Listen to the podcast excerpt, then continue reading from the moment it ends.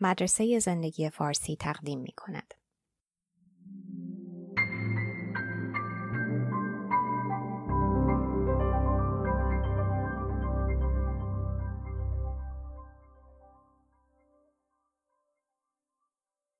ترجمه و صدا دکتر ایمان فانی پیشگویی های بدبینانه در مورد آینده بشر به طرز عجیبی جذابه.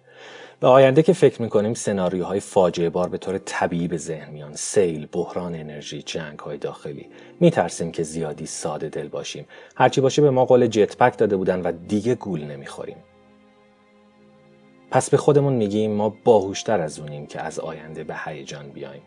ولی یه توضیح دیگه می‌تونه وجود داشته باشه و اون یه جور دلخوری عجیبی از همه اون چیزایی که میاد ولی ما نخواهیم دید. فرض کنین بریم به اروپای قرن چهاردهم.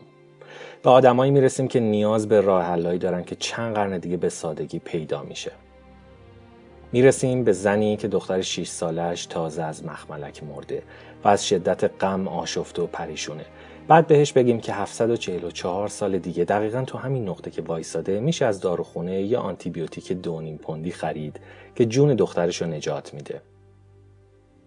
یا به یه زائر بیت المقدس که در مسیر دچار قحطی و دریازدگی شده و سه سال مسیر بوده در مورد فرودگاه ها و هواپیماهای امروزی بخوایم توضیح بدیم. یا به یکی با دندون درد بگیم که تا 623 سال دیگه نمی‌تونه مسکن بخره. یا برسیم به جمشید کاشانی ریاضیدان ایرانی قرن 15 که عمرش گذاشت رو محاسبات بسیار پیچیده تا نسبت محیط به قطر دایره رو حساب کرد و بهش بگیم که تمام محاسباتش یه روز با یه جعبه کوچیک پلاستیکی ارزون قابل خرید تو هر سوپرمارکتی قابل انجامه. میشه تصور کرد که این آدما حسابی از آینده دلخور بشن. اینجوری رنجای زمان ما دیگه جزی از سرنوشت محتوم نیستن بلکه حوادثی ظالمانه و موقتی می‌فهمیم که جایی در آینده عده دیگه مجبور نیستن بدبختی های ما رو تحمل کنن.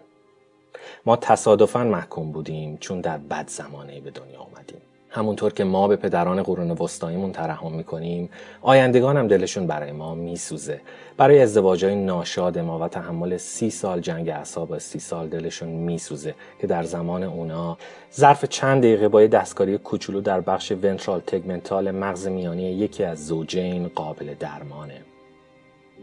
شوکه میشن از اینکه ما از سرطان پانکراس میمردیم یا توی شغل بیمعنی جون میکندیم. در حالی که در آینده ربات کارا رو انجام میدن و همه آدمای درآمد تضمین شده معادل یه دندون پزشک امروزی دارن.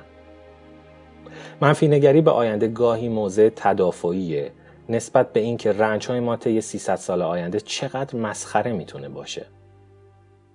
آدم احساس ظلم می‌کنه که درست در آستانه کشف راهکار بعضی از مشکلات وحشتناک امروزی باشیم ولی باز عمر ما بهشون قد نده. نقاش قرن 19 فرانسه ژریکو روی عذاب نوشدارو بعد از مرگ سهراب تمرکز کرد در شاهکاری به نام قایق مدوزا. بازماندگان کشتی شکسته به نام مدوزا دو هفته در دریا سرگردانند. نقاش لحظه ای رو به تصویر کشیده که کشتی شکستگان بالاخره چشمشون به کشتی نجات میافته.